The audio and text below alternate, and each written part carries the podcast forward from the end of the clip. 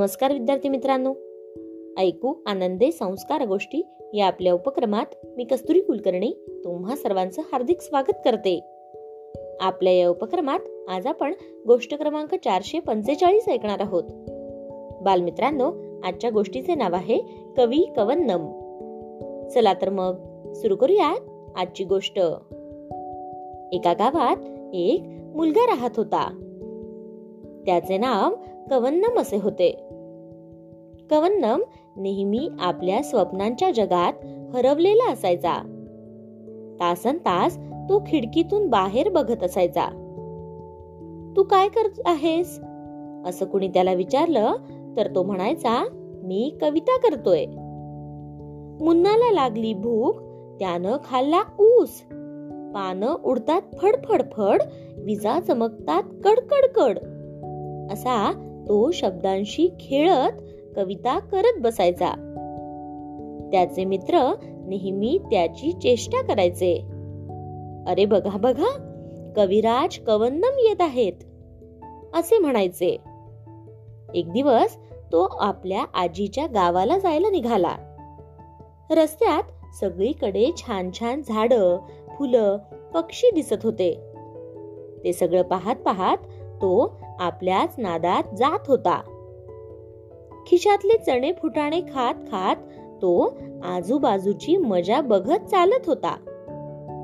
समोर त्याला दिसलं एक ताडाचं झाड. ते पाहून तो लगेच गाऊ लागला.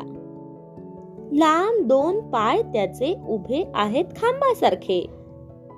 थोडं पुढे गेल्यावर त्याला दिसलं एक घुबड. मग तो परत गाऊ लागला. घुबड डोळे असं फिरवतय जणू त्याला सगळंच दिसतय.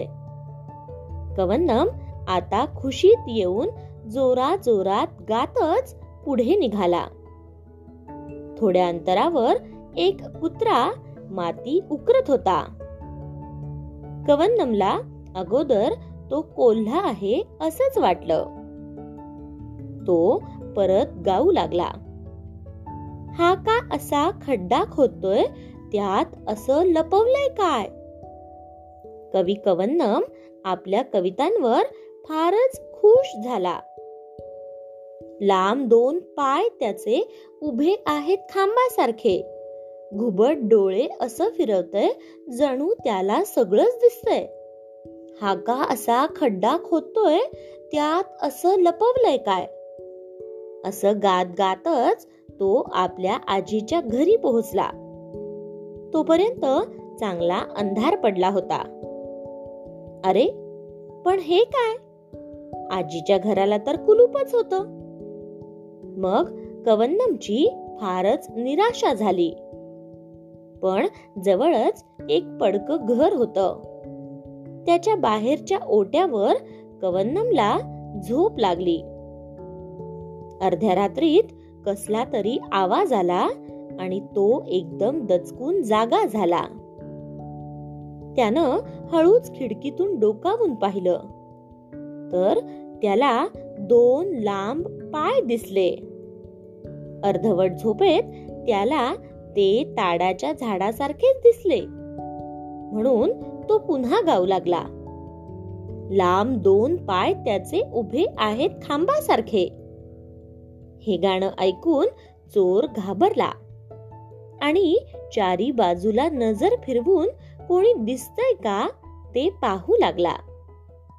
ते पाहून कवन्नम गायला लागला. घुबड डोळे असं फिरवतय जणू त्याला सगळंच दिसतंय. कोणीतरी येतय वाटत. मग आपला चोरीचा माल लपवून ठेवायला हवा असा विचार करून तो चोर एक खड्डा खोदायला लागला. आता कवन्नम पुन्हा गाऊ लागला. हा का असा खड्डा खोदतोय? त्यात असं लपवलंय काय? आता मात्र तो चोर चांगलाच घाबरला. आणि आपलं सगळं सामान तिथेच टाकून पळायला लागला. चोर चोर! असं कवन्नम ओरडू लागला. त्याने त्या चोराला पाहिले होते.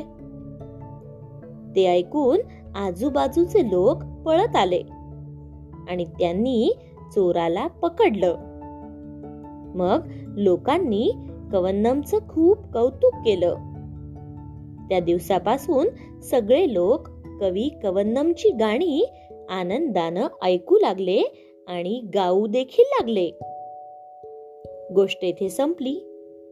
कशी वाटली गोष्ट मित्रांनो? आवडली ना?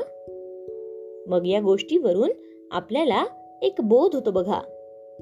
तो बोध असा की कधी कधी आपल्या छंदामुळे आपल्याला मोठे यश देखील मिळू शकते. म्हणून प्रत्येकाने कोणता ना कोणता तरी छंद जोपासायलाच हवा. काय? येत ना लक्षात? चला तर मग. उद्या पुन्हा भेटूयात अशाच एका छानशा गोष्टी सोबत आपल्याच लाडक्या उपक्रमात ज्याचं नाव आहे ऐकू आनंदे संस्कार गोष्टी. तोपर्यंत नमस्कार.